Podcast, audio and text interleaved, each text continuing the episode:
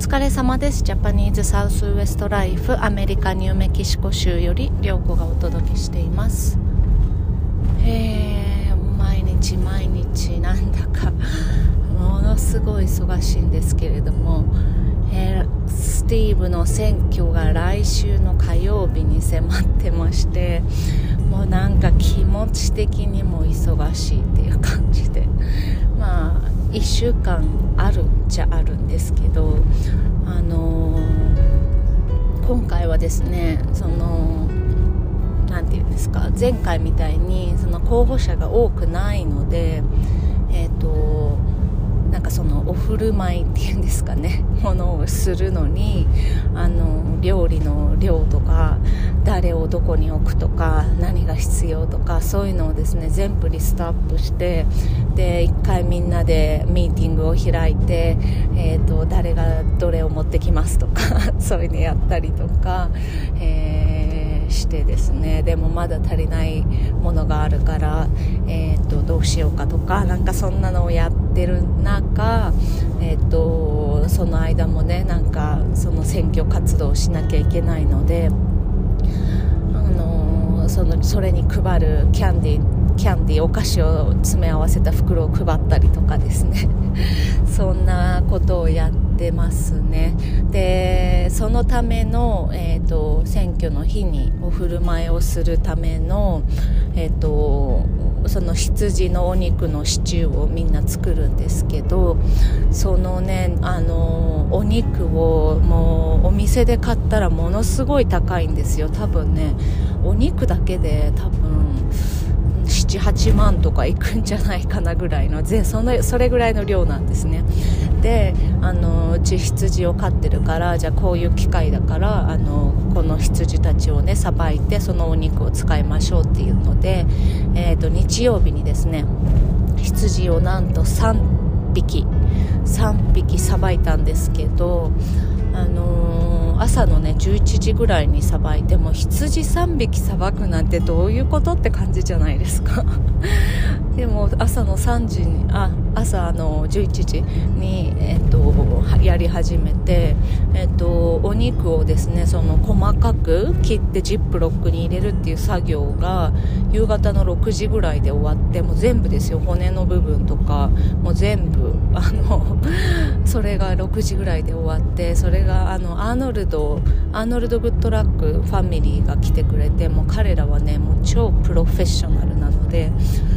さ3匹なんてどうってことないよみたいなそんなの nothing, nothing, nothing って言って 何でもないよみたいなことずっと言ってるからそんなことないだろうって思ってたんですけどあのもう彼らはね本当にプロフェッショナルなので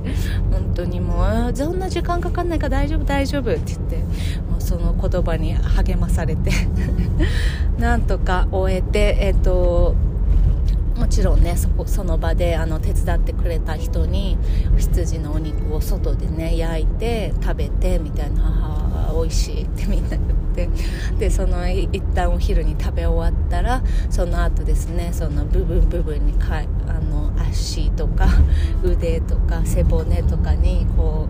う分けたお肉をあのちっちゃく切っていくっていうねそういう作業をしました。となんかみな皆さんねやっぱりね羊をさばくとか言うとえー、みたいな。グロいみたいな。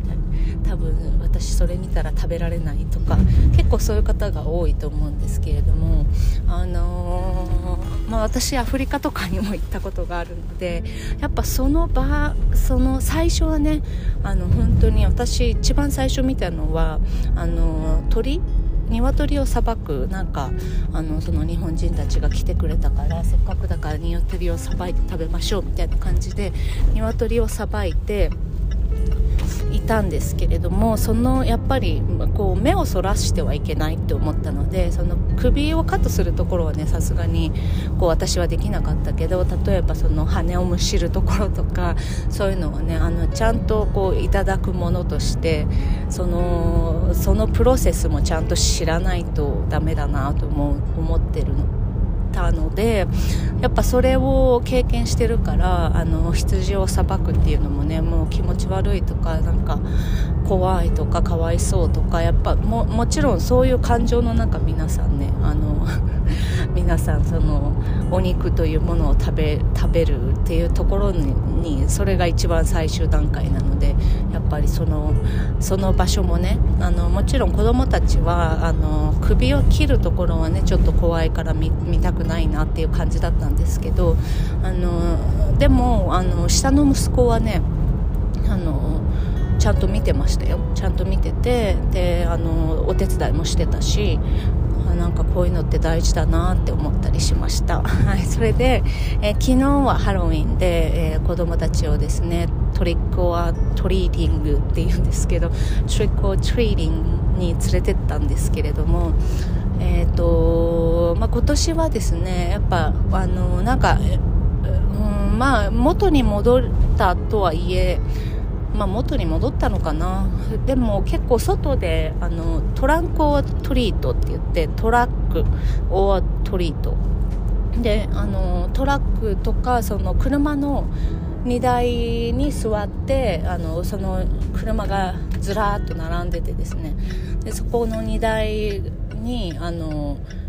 お菓子をあげる人たちがいてそこからあの列を作ってお菓子をもらうみたいなイベントが結構いろんなところで週末に行われていたので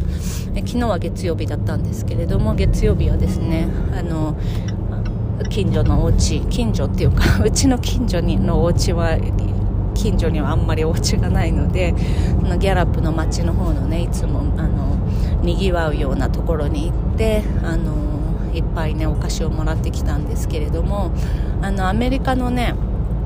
お母さんたち、まあ、日本ではねあんまりハロウィンですごいバケツいっぱいにチョコレートとかお菓子をもらうっていうことはないと思うんですけれどもアメリカのお母さんたちにねぜひおすすめしたいのがその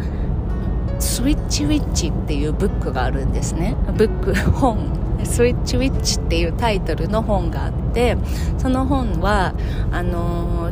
そのハロウィンでもらったお菓子を窓のその外に置いとくとおもちゃに変えてくれるっていう本なんですよ。でそのお菓子は